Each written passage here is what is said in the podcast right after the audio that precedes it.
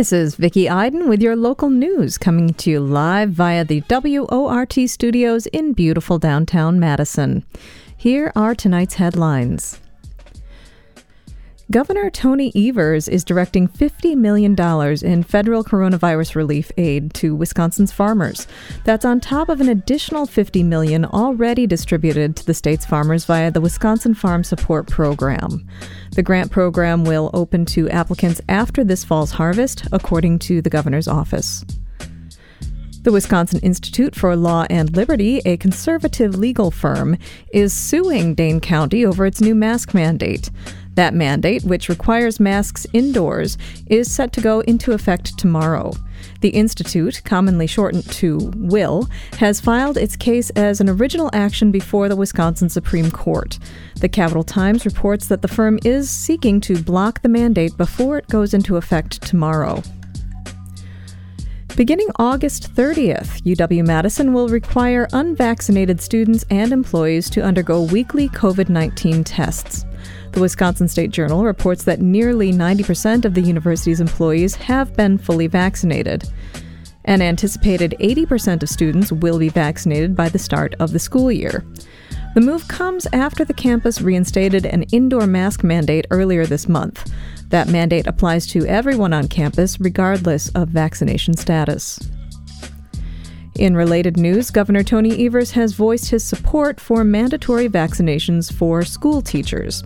Speaking at a press conference today, Evers stopped short of saying he supported a state issued vaccine mandate. Instead, he lent his support to school district level vaccination mandates. Evers' endorse- endorsement comes shortly after Madison School District officials said they wouldn't be enforcing a staff vaccine mandate. And now for your daily COVID 19 numbers. The state's rolling seven day average of new cases currently stands at 1,224 cases per day. That's the highest case rate since early February, according to numbers from the state's Department of Health Services. Hospitalization rates also continue to climb. The rolling seven day average of hospitalizations is at 619 patients. And a quick correction before we jump into the rest of the show. Uh, in yesterday's broadcast, it was incorrectly reported that the state's seven day average of new COVID 19 cases was around 12,000 cases per day. Thankfully, no. That should have been 1,200 cases per day, so apologies for that misstatement. And now on to today's top stories.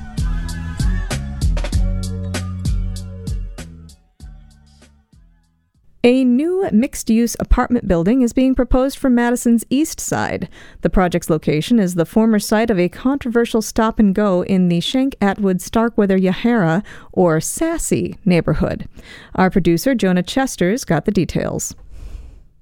Located on the 2000 block of Winnebago Street, the property has been abandoned since neighborhood pushback forced out a small stop and go in March. At the heart of that months long debate were three issues the decision to remove postal services from the store, the closure of the only neighborhood laundromat, which shared the building with Stop and Go, and the denial of Stop and Go's liquor license twice.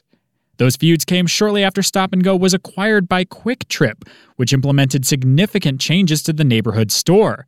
Those were the same changes that would eventually force the business out. Brandon Cook is the new owner of the Winnebago Street property. Speaking at a neighborhood meeting yesterday, he said that he tried to entice Kwik Trip back to the SASY neighborhood after the fight. And They said, let, let us stop you right there. We have no interest in coming back. We're selling it, we're deed restricting it. And those deed restrictions are it can never be a Kwik Trip or anything that competes with Kwik Trip over the next 50 years. And so it's an interesting property that I purchased that it can't be what it was. Now, Cook is proposing a three to four story mixed use development for the property. The new project will have 1,100 square feet of commercial space and 24 market rate apartments. As to postal services, well, Cook says he's aware of the neighborhood's need for it. I think it's more of a neighborhood demand. And if the post office would like to come back, I got a space for them. Like Cook's predecessor on the property, his new project is facing scrutiny from SASY neighbors. Speaking at yesterday's meeting, resident and WORT contributor Helena White expressed concern over apartment costs in the new development. Apartments in the building will range from $900 for a studio to $1,600 for a two bedroom apartment. Well, that's not very affordable, I'm afraid, for working families. People here are struggling to to be able to afford to stay in this neighborhood. This is not going to help. A, a one bedroom for 1100 that's a lot of money. Cook says the costs for the apartments are similar to other properties he owns across Madison. The new project on Winnebago Street is still in the early planning stages. It hasn't even been introduced to the city yet as a formal proposal. The project will tentatively be submitted to city staff on September 1st, with a hearing before Madison's Plan Commission set for mid October. Barring any major controversies, construction could begin next spring. Reporting for WORT News, I'm Jonah Chester. Bayview, located just a few blocks from WORT in the Greenbush Triangle neighborhood, officially broke ground on much needed housing redevelopment this morning. Local leaders took care to emphasize that this time they avoided a painful mistake of the past by including the whole community. WORT's Shali Pittman was there. Bayview has been a part of Madison for 50 years. It aims to support diversity and foster cultural pride and provide affordable housing but that housing is in a desperate need of an update. And so this summer, the process of rebuilding Bayview begins. This morning, children were still playing on sidewalks as residents, politicians, and community partners gathered under a big white tent to celebrate breaking ground on the first phase of the $50 million project. Alexis London is executive director of the Bayview Foundation. She says they started planning to update the homes in this community five years ago, and that the planning process was unique in centering resident engagement. And what we learned is that when you listen with care, curiosity, and compassion, and you learn together and work in collaboration, real change is possible. Dane County Executive Joe Parisi says that this kind of community input is the way development should work. My family roots go back to this very neighborhood, about a block from here. The corner Park and Regent is where my, my father grew up. My grandparents immigrated here from Sicily. And unfortunately, as we know, the last time this community was redeveloped in the 60s, it was done to the community, not with the community. And as a result, a culture, hundreds of families were all displaced. And a lot was lost in the manner in which that occurred. And I could not be more thrilled that this community is honoring the roots of this community that go way back by doing it right this time. I'm full name is Saiva Yang. The last name is Saiva Yang. Saiva Yang has been a Bayview maintenance man and resident for more than three decades. He says he was hired in 1990 because he spoke three languages Lao, Hmong, and English. He's been busy trying to keep the existing infrastructure up to date. All like over 50 years old, the building, like like uh, everything all break down, break down. They have to fix it, repair, remodeling it. Too much work. My name is Nina Okwali. I'm from originally from Nigeria, Africa. Nina Akwale is from Nigeria, but has lived in Bayview for about two decades. She's also a part of the community's housing committee and is a Bayview leader. Bayview is a, is a place for international people. I mean, when I mean international, is it brings a lot of people from different countries, different um, uh, culture, coming together under one roof. So we have, have, have a common ground to bring us together to get to know each other. It's like a family oriented place. It's a very beautiful place, safety for children. I have a lot of programs that bring kids together. We have a lot of programs that bring adults together. It's just a family oriented area, safe for everyone. She says that residents were a central part of planning the redevelopment, everything from the color of houses to making sure that children are protected from through traffic. Yeah, they were concerned about children, you know, since we have a parking lot and then the playground is along the road. We didn't want a road that will pass through this neighborhood that is, has to be high speed. We don't want to lose lives. We wanted something that has to do with except emergency or a bicycle or bike. This is kind of a low speed, like below 25, just for life, safety purpose. To ensure that no residents are displaced, it's a phased plan, and that means residents will have to move in phases. So if my building is selected to be demolished and to move, it's difficult to move. So that's what I'm not looking forward to, but I have to if I have to support the development. Construction on the new housing is expected to be completed by 2024. When it's completed, the redevelopment will allow Bayview to house more than 200 additional people. Meanwhile, Bayview is still in the midst of a capital campaign to raise $4 million for a new community center. More information is at bayviewfoundation.org. Reporting for WORT News, I'm Shelly Pittman.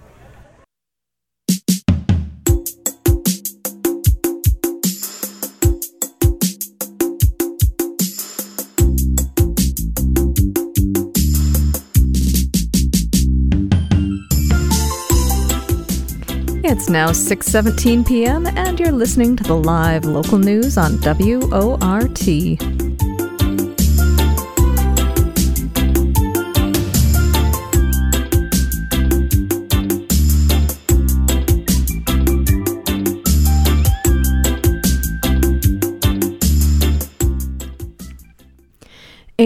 Report from the nonpartisan Wisconsin Policy Forum finds that in the years prior to last summer's protests against police violence, more than 250 Wisconsin municipalities cut funding to their police departments. But during that same period, Madison added more police officers than any other Wisconsin city. For more, our producer Jonah Chester spoke with Ari Brown, a researcher with the Wisconsin Policy Forum. Uh, so, the Policy Forum's new report details police spending trends across Wisconsin prior to last summer's protests against police violence. Now, broadly, you found that from roughly 2018 to 2019, more than 250 municipalities statewide actually decreased their police spending. It was even amid a period of, of strong economic growth across the state. I should add that Madison is actually an exception to that rule. We added, if I have my numbers correct here, about 19 mm-hmm. officers. So tell me about a little bit more about the impetus behind those those funding cuts across the state. Once again, Madison excluded. Why was this such a broad trend? Sure. So, um, yeah, in the in the course of um, working on this piece, we really wanted to get at um, why this might be happening, and also just looking at the trends, you know, prior to both the kind of economic issues that the pandemic introduced, but also kind of this broader conversation we've been having for over a year now in regards to the appropriate levels of police funding. And I should note also that the forum does not take a stance on the question of defunding or funding the police and also does not take a stance on, you know, the appropriate level of, of police spending in any given community. But what we found was that, as you mentioned, you know, a number over 250 um, decreased their police spending from uh, 2018 to 2019, two years where there was very strong overall economic growth um, before any of the pandemic started to impact our daily lives. There's a number of reasons why this may be, but some of the ones that we talk about in the piece, the main one being on the revenue side for municipalities, for a number of years now, there have been kind of these two main constraints the first of which is uh, what we call levy limits, property tax increased levy limits. So since 2011, for a decade now, state of Wisconsin has tied the amount that municipalities can increase their property taxes year over year to the rate of net new construction in any given community uh, with a floor of 0%. Um, so prior to that, the floor was a little bit higher. Um, but in 2011, that 0% floor became reality. That means that were a municipality to not have any new construction in it, in any given year, they could not increase the amount that they can garner in property taxes year over year. What we found in a bunch of our past research is that the rate of net new construction statewide tends to lag a little bit behind inflation, which generally means that as the years have gone on past 2011, the kind of ability of municipalities to keep up with kind of the demands on the spending side have been a little bit constrained because property taxes are kind of the biggest drop in the bucket when it comes to municipal revenues as a general rule. That's not the case in every community. Another main factor that we found was we've also written about this quite a bit in the past, but the state makes a number of payments to municipalities in the form of state aid, the biggest one being something called county municipal aid. Overall, state aids to municipalities have been relatively stagnant for quite a while and even falling in certain recent years. Obviously, this is in real dollars as well, so the question of you know keeping up with inflation is, is out the window there and, and that being one of the other very big uh, drops in the bucket in terms of municipal revenues. Um, also, the, the you know spending power is quite a bit down. So those two things combined have really put a strain on municipal budgets. We note in this piece also that between police, fire, and EMS, um, which would also kind of the legislation that was kind of the impetus for us looking at this question would have impacted all of those categories. Those three combined account for about 40% of all uh, municipal operating spending statewide. That number is even higher in big cities. We found that all 10 of the most populous cities, those three items combined make up a, a higher proportion of operating spending than the uh, statewide average. So when you're talking about municipal budgets being constrained and having to potentially cut funding from uh, certain categories in order to divert it to a different category, you know, obviously municipalities are responsible for spending on a lot of different items, including police, fire, and EMS, but also items like parks and libraries and much more. When they're experiencing those constraints from the revenue side, there are certain times, you know, depending on the municipality, where where certain budgets are going to need to be cut because police, fire, and EMS make up such a high proportion of, you know, overall operating spending for municipalities it makes sense that that even in healthy economic times with these kind of constraints on the revenue side, we would see certain places around the state that chose for whatever reason to divert funding away from uh, law enforcement. Um, I'll also note that you know we we call out the fact that this was the case in over 250 municipalities from 2018 to 2019. At the same time, a higher number of municipalities increased their police spending, uh, and overall police spending was was up statewide, as is the case with uh, fire, where you had you know hundreds of municipalities decrease their uh, fire spending, but the overall trend was was upwards.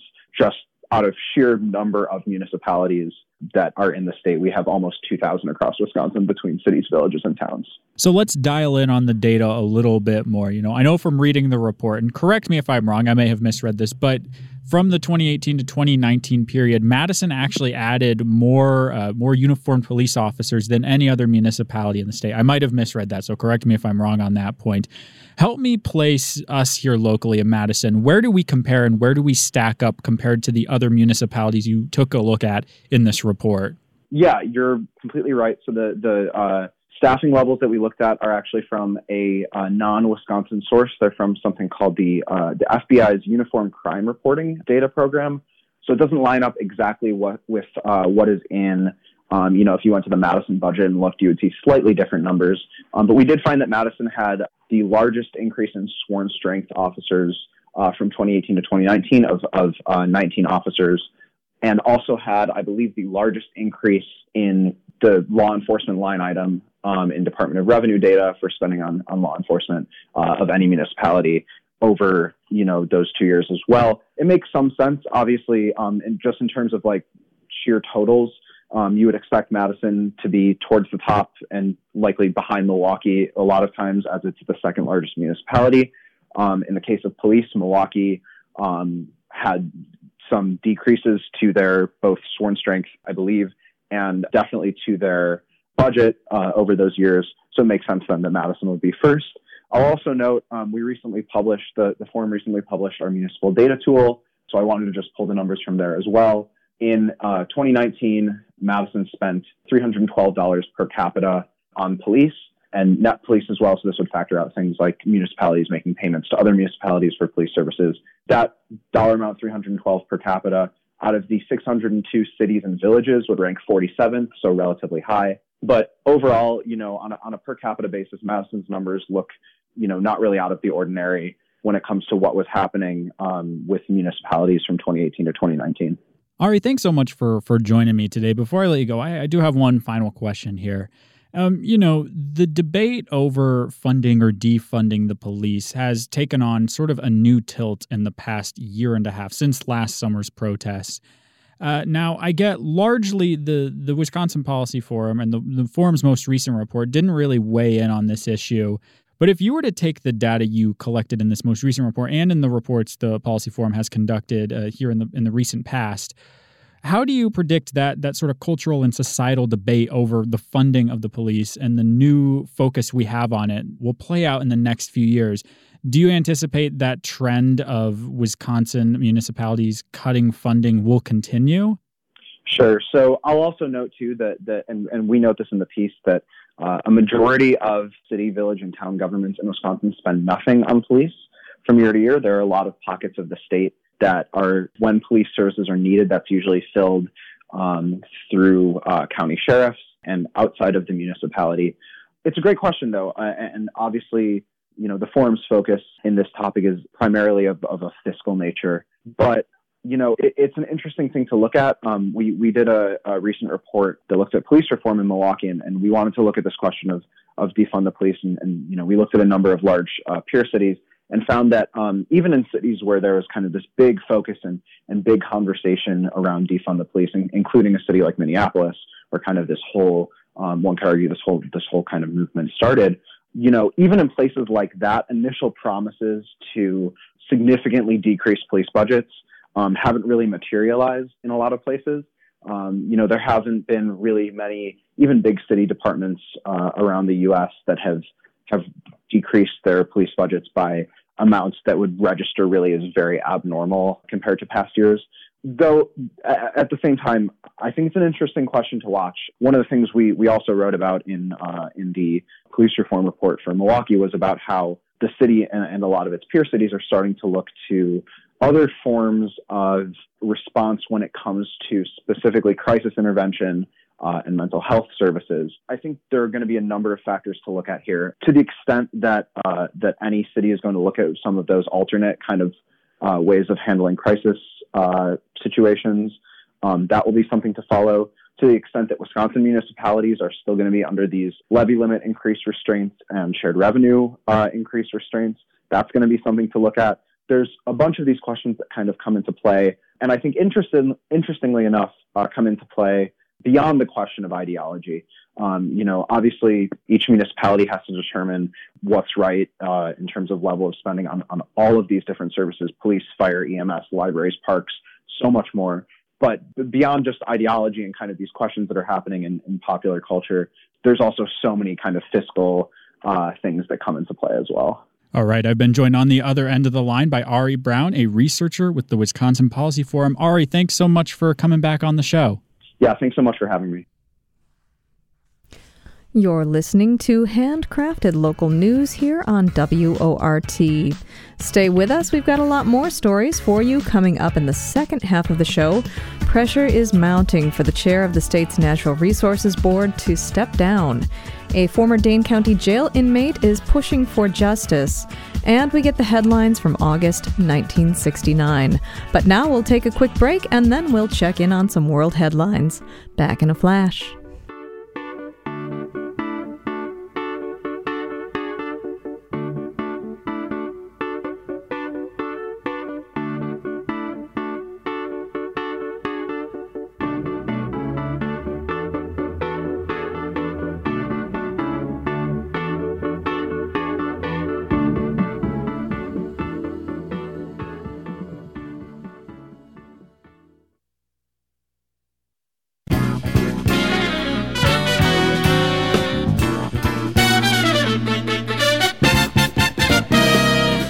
Time is 6:32 and you're listening to the local news on WORT.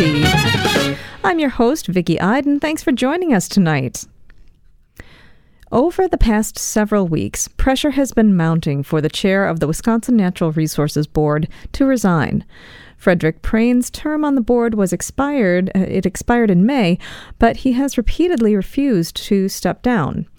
Now, Wisconsin Attorney General Josh Kaul is suing to get Prehn off the board, which is the governing body of the Wisconsin Department of Natural Resources. For more on the debate, our producer Jonah Chester spoke with Danielle Kaeding, a reporter with the Wisconsin Public Radio, who's been following the case. So, tell me a little bit about who Frederick Prehn is. He serves on the Wisconsin Natural Resources Board, and in recent weeks, he's become the subject of intense uh, scrutiny from uh, uh, from climate and environmental advocacy groups. Sort of sort of take me from there. Give us the background on who this man is. Yeah, Dr. Fred Prehn is a Wausau dentist, and he was appointed to the Natural Resources Board under former Republican Governor Scott Walker back in 2015. And he was appointed for a six year term, and that expired in May. Um, and Governor Evers appointed his nominees to the board, um, including Sandra Dee Naas and Sharon Adams, to fill, um, you know, the vacancies created by expiring terms of uh, board members who were appointed during the Walker administration. But uh, Prehn has essentially refused calls for him to step down and decided to remain on the board past the end of his term. Now, how does that work? How is how is he able to sort of supersede his own term limit? Is there some weird loophole there that he's essentially using to stay in his position? Well, there was a state Supreme Court ruling in 1964 that he's pointed to, which basically allows him to remain in his seat until the state Senate confirms any new appointment from the governor. Um, and the Republican controlled Senate has yet to hold a confirmation hearing on Governor Tony Evers' nominees. So, but to answer your question, essentially, it is legal what he's doing, but it is quite unusual. It's only happened like two times in the past couple decades. So now, sort of at the behest of those climate and environmental advocacy groups I mentioned earlier, uh, Wisconsin's uh, Democratic Attorney General Josh Kaul is taking legal action to attempt to push Prehn out of his seat. Walk me through the steps Kaul is taking in this matter. Yeah, Kaul has filed a lawsuit in Dane County Circuit Court, and he is hoping that a judge will issue a ruling to remove Fred Prehn from the board, finding that he is no longer a member um, because there has been some dispute regarding the legality of Prehn's ability to remain on the board. Well, he points to this Supreme Court ruling that allows him to stay. You know, other environmental and animal rights groups have argued that his position is not one that allows board members to hold over indefinitely.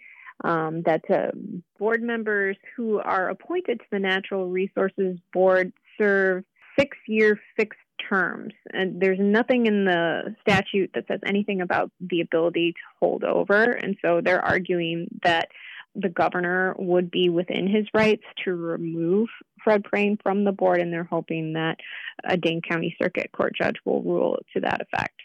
Now you mentioned that this isn't this situation here isn't entirely beyond the pale, and we've actually had a similar situation where board members have refused to step down in the past. I believe you mentioned it was either one or two times in recent memory. Can you walk me through some of those cases? What happened there? Yeah, back in the early 2000s, there were a couple of board members, Steve Willett and Jim Tiefenthaler Jr., and I apologize if I'm completely butchering his last name. But um, those um, individuals decided to remain in their seat on the board. And like I said, that was a little over, it was within the last two decades. And basically, that situation also occurred at a time when you saw one administration in power and the other controlling um, the state Senate.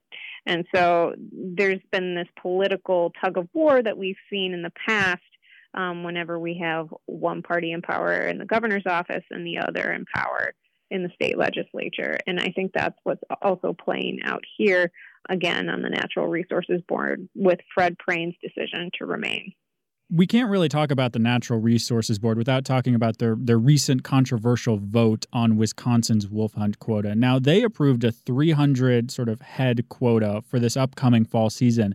That is actually against the recommendation of the Department of Natural Resources, which, if I remember correctly, recommended somewhere in the neighborhood of 130 wolves for this fall season. Where did Prehn stand on that debate? Well, I think he and other board members have pointed to the state's existing wolf management plan that has set a management threshold of 350 wolves. And that plan was first written in 1999 and last updated in 2007. And, and, critics have said that plan is vastly outdated and not based on the best available science, but they have pointed to it as a reason why they need to bring this population down to that uh, level of 350 wolves, which the DNR has argued was never intended to be a population goal, but really a, a trigger for management, such as you know implementing a wolf hunt. So there's this debate, I think, between some of the conservative members on the board um, who would like to see more aggressive harvests of the state's wolf population as farmers and um, hunters have seen increasing conflicts with pets and livestock as the population has grown. And, you know, the Evers appointees and also conservationists and animal rights and environmental groups who argue that, you know, we went over that 200 wolf quota in February, and now to have another quota of 300 wolves, if that were to be reached, you would essentially be removing up to half the state's wolf population um, and possibly drawing it down to unsustainable levels. So uh, I think that's what's playing out right now. Uh, circling back around for a minute, you mentioned that for Prehn to be formally removed from his seat, assuming uh, assuming Attorney General Kaul's lawsuit takes a prolonged amount of time, would take action from the Republican-controlled Senate. Now, have Senate Republican leaders or, or uh, Senate Majority Leader Devin LeMahieu have they weighed in on this at all? Have they indicated that they're likely to remove him from the position, or has it been largely radio silence from them? You know, I reached out to Senator LeMahieu's or the Senate Majority Leader's office today to see, you know, if they have any plans to schedule a confirmation hearing for um, Governor Evers' appointees. Um, and I have not heard back from them. And I don't believe a confirmation hearing has been scheduled as of yet for the Natural Resources Board nominees. One thing I would like to note is that I did talk with Sandy Naas today, who is uh, the Evers appointee, who has been unable to take a seat on the board because of Prehn's decision to stay. And she said that she's ready to serve on the board when given the opportunity. She says that's in the hands of the courts now and um, hopes that they reach a decision sooner rather than later. But she did indicate that if she had been on the board, that she would not have supported their decision to set a quota of 300 wolves. She essentially said that, you know, experts are calling for caution leading up to this fall wolf hunt. And she didn't believe that, you know, the advice of experts was heeded in last week's board meeting. Danielle, thank you so much for taking time out of your day to chat with me. Before I let you go, is there anything else you want to add to the record that we haven't quite touched on here today? Yeah, Prehn is saying today that he believes that this lawsuit from the Attorney General is politically motivated um, and that basically the Evers administration views him as a roadblock to their agenda. And moving forward, you know, it remains to be seen what any court ruling would mean for natural resources board decisions that have already been made under Prehn's tenure. You know, it's yet to be determined whether it could possibly affect decisions that were made retroactively or if it would only affect those decisions by the board moving forward, assuming that a court would remove him, but possibly may, they may rule that he could in fact stay or that it's legal for him to stay until the Senate confirms him. All right, I've been joined on the other end of the line by Danielle Kaeding, a reporter at the Superior Bureau of Wisconsin Public Radio. Danielle, thank you so much for taking time out of your day to chat with me. Thanks so much, Jonah. Back in December, Jimmy Joshua broke his hip in an altercation with sheriff's deputies while he was incarcerated in the Dane County Jail. Eight months later, Joshua's fiancee, Allison Davidson, is still seeking justice. Davidson joined Monday 8 o'clock Buzz host Brian Standing to discuss her efforts last week. On December 23, 2020, Jimmy Joshua, a detainee at the Dane County Jail, got into an argument with Dane County Sheriff's deputies. As the argument escalated, the altercation became physical. Surveillance camera footage of the incident shows deputies attempting to pick up Joshua, then crashing to the ground after losing their balance. Joshua suffered a broken hip and then was stripped naked and restrained in an isolation cell for 16 hours before receiving medical treatment. Joshua filed a civil complaint, which he withdrew in March, but then asked to have reinstated in May of this year. Eight months after the incident, Joshua's fiancee, Allison Davidson, is calling for Joshua's release and the firing of the deputies who injured him. Allison Davidson joins us now by phone. Welcome to the 8 o'clock buzz. Hi, thank you, Brian. So tell us, how did you first learn about Jimmy Joshua's injuries in jail? Um, well, uh, well, first off, uh, let me, I want to clarify that um, just off of one thing that you had said, um, uh, the deputies uh, did not lose their balance. They purposefully picked him up and slammed him down on the ground. okay. Um, but okay, how I learned about what happened was um, he. I usually get a good morning text or phone call, and I just was feeling like something was off. Um, and so uh, they get tablets in there um, with the option uh, that you know basically I'm able to like kind of call into the tablet um, at certain hours, and so I did so. And one of the inmates that was kind of in uh, solitary on his hour out, Jimmy had him answer his phone call, um, and he kind of relayed to me what had just happened. And so um, I got off the phone or the tablet with him and um, called up to the jail, um, spoke to Sergeant Lurkwin, um, and in which his response to what I said, um, you know, was worried about and was asking like, why why did this happen or what happened? Um, his response was, um, "We do not do that here. Jimmy must be lying."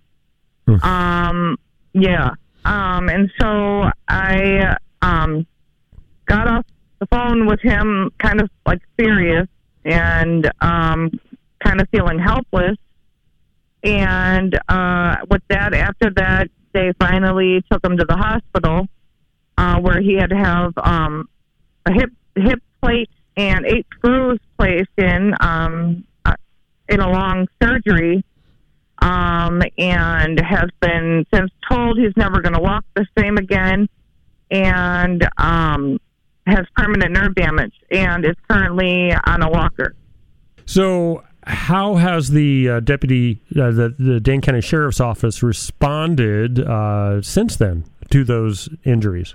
Um, there's been absolutely no accountability. Um, I believe they feel like they're going to get away with this, uh, which they're not. Um, I'm going to keep pushing to make sure you know there's some sort of accountability. Um, not to mention the fact that he already suffers um, from severe mental health issues before this happened, um, and has since almost every day while he was in the Dane County Jail had to pretty much see the men that did this to him.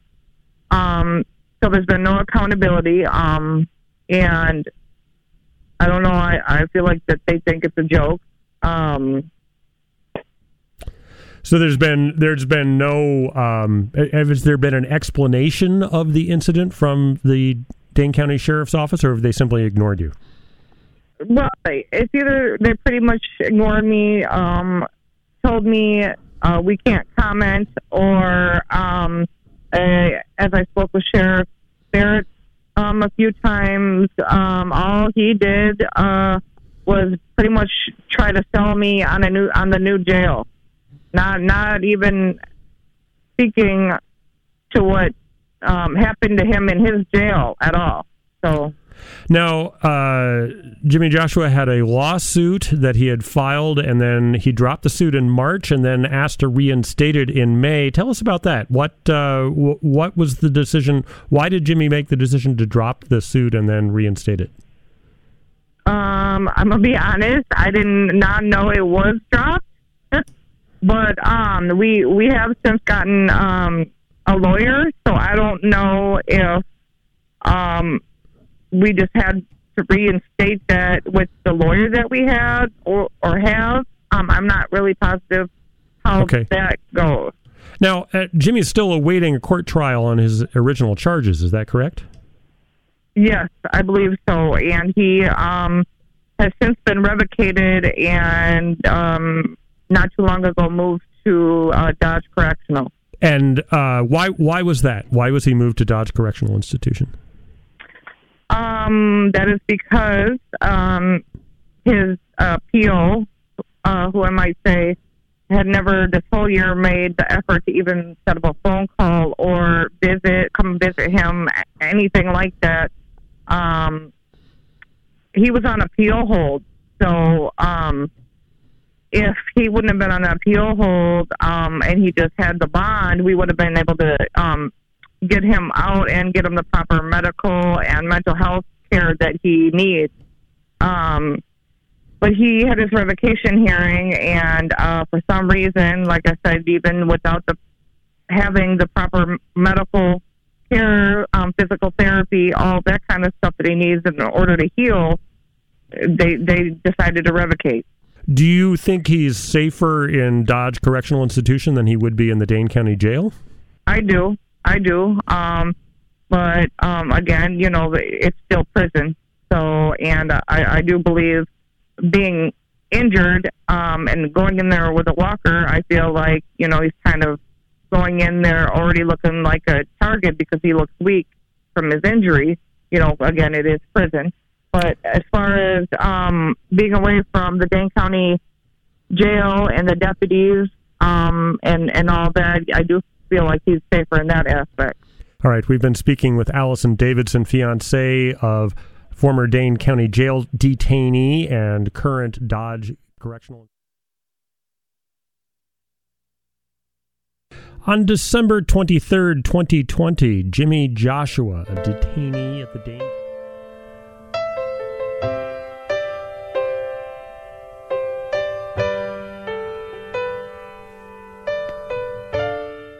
It's now 6:50 p.m. and you're listening to the live local news on WORT.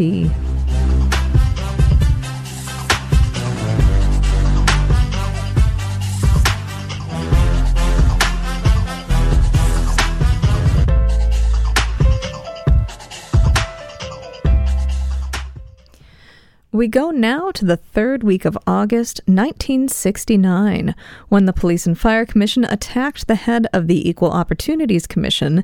The mass transit system careened around Dean Man's Curve, and a former Green Bay Packer struck it rich. Here's Stu Levitan with this week's Madison in the 60s.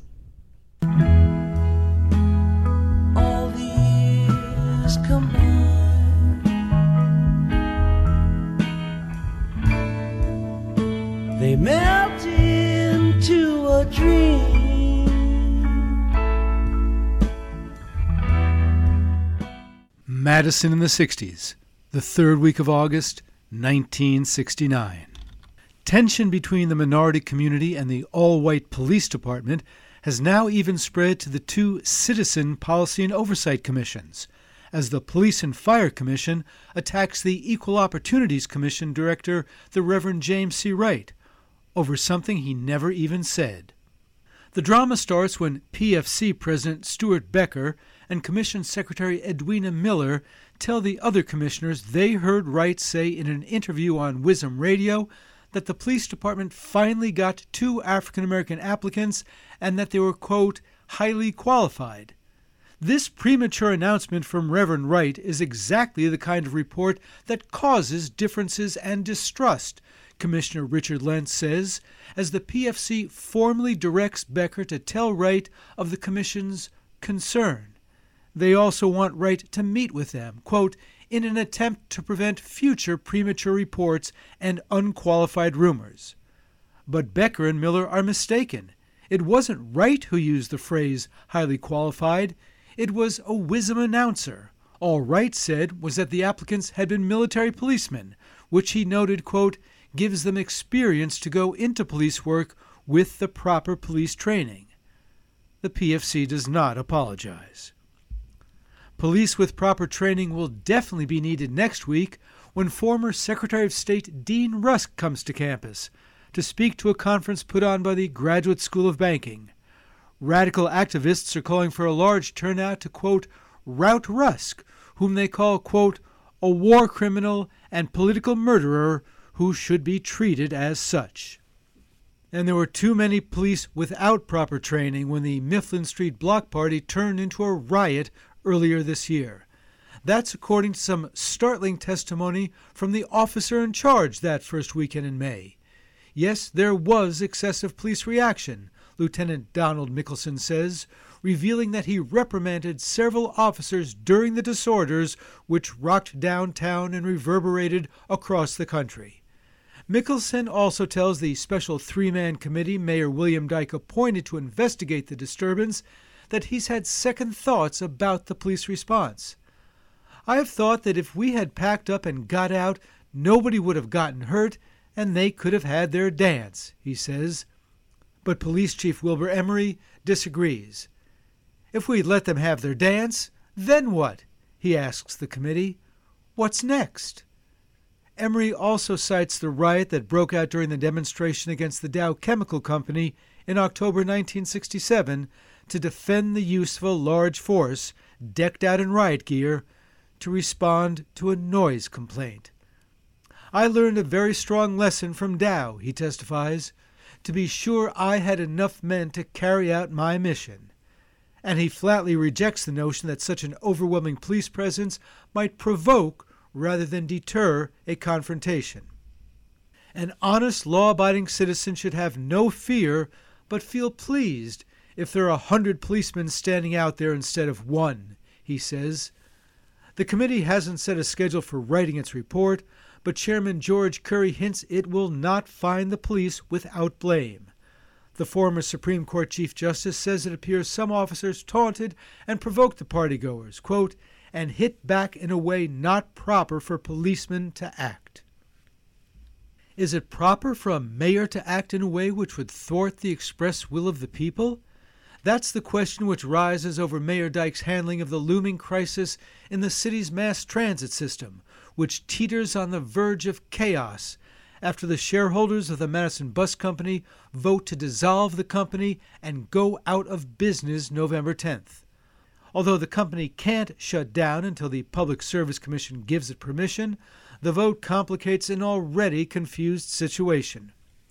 A majority of the Common Council wants the city to buy the bus company and operate the system itself. Exactly what voters called for by approving two referenda in April 1968. The council directs Dyke to seek the necessary federal funds, but he refuses to do so, preferring to continue the city's subsidy to the private company instead and hope it will stay in business. Most disagreeable to Dyke, the council adopts a resolution by radical downtown alder Paul Soglin directing the mayor to provide a written report every two weeks on the status of the federal application. And the clock continues to tick, with no resolution in sight. Bus controversies are even affecting school children, as parents on the far east side announce plans to boycott the bus company rather than pay a new 30 cent charge for each trip to and from Robert M. La Follette High School. Students at La Follette used to ride at no cost under the school board policy of providing free transportation where public bus service is unavailable and students live more than a mile and a half from the school. But in late July, the Madison Bus Company announced it would start a special bus service route for the school for a fee which works out to $54 a year per child. Now, the Neighborhood Association is proposing that parents form carpools to ferry pupils to and from the school. Dyke is also thumbing his nose at the city's clear and long standing policy of trying to build a municipal auditorium. The city has had a formal auditorium committee every year since voters approved a $4 million bond issue in 1954 to build a Frank Lloyd Wright designed auditorium on Law Park. But in the four months since he took office, Dyke hasn't appointed any members, so the committee has ceased to function. The mayor's also upset his department heads by requiring them to grade the job performance of all employees on a five point scale, ranging from unacceptable to excellent. Public Works Director Edwin Drzezinski complains the written forms, quote, don't clearly specify the objectives of the system and City Attorney Edwin Conrad has legal concerns, warning that the new form, quote, might well be slanderous and will likely lead to lawsuits. And former Green Bay Packers coach Vince Lombardi scores a financial touchdown when the Madison based development company Public Facilities Associates is acquired by the Shoals Homes Company of Toledo, Ohio.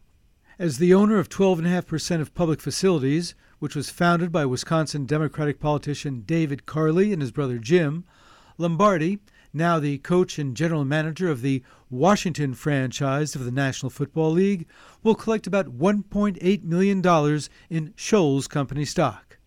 And that's this week's Madison in the 60s. For your award winning, vaccine taking, mask wearing WRT News team, I'm Stu Levitan. And that does it for our show. Thank you for listening to WORT's live local news at 6 p.m. Monday through Thursday evenings.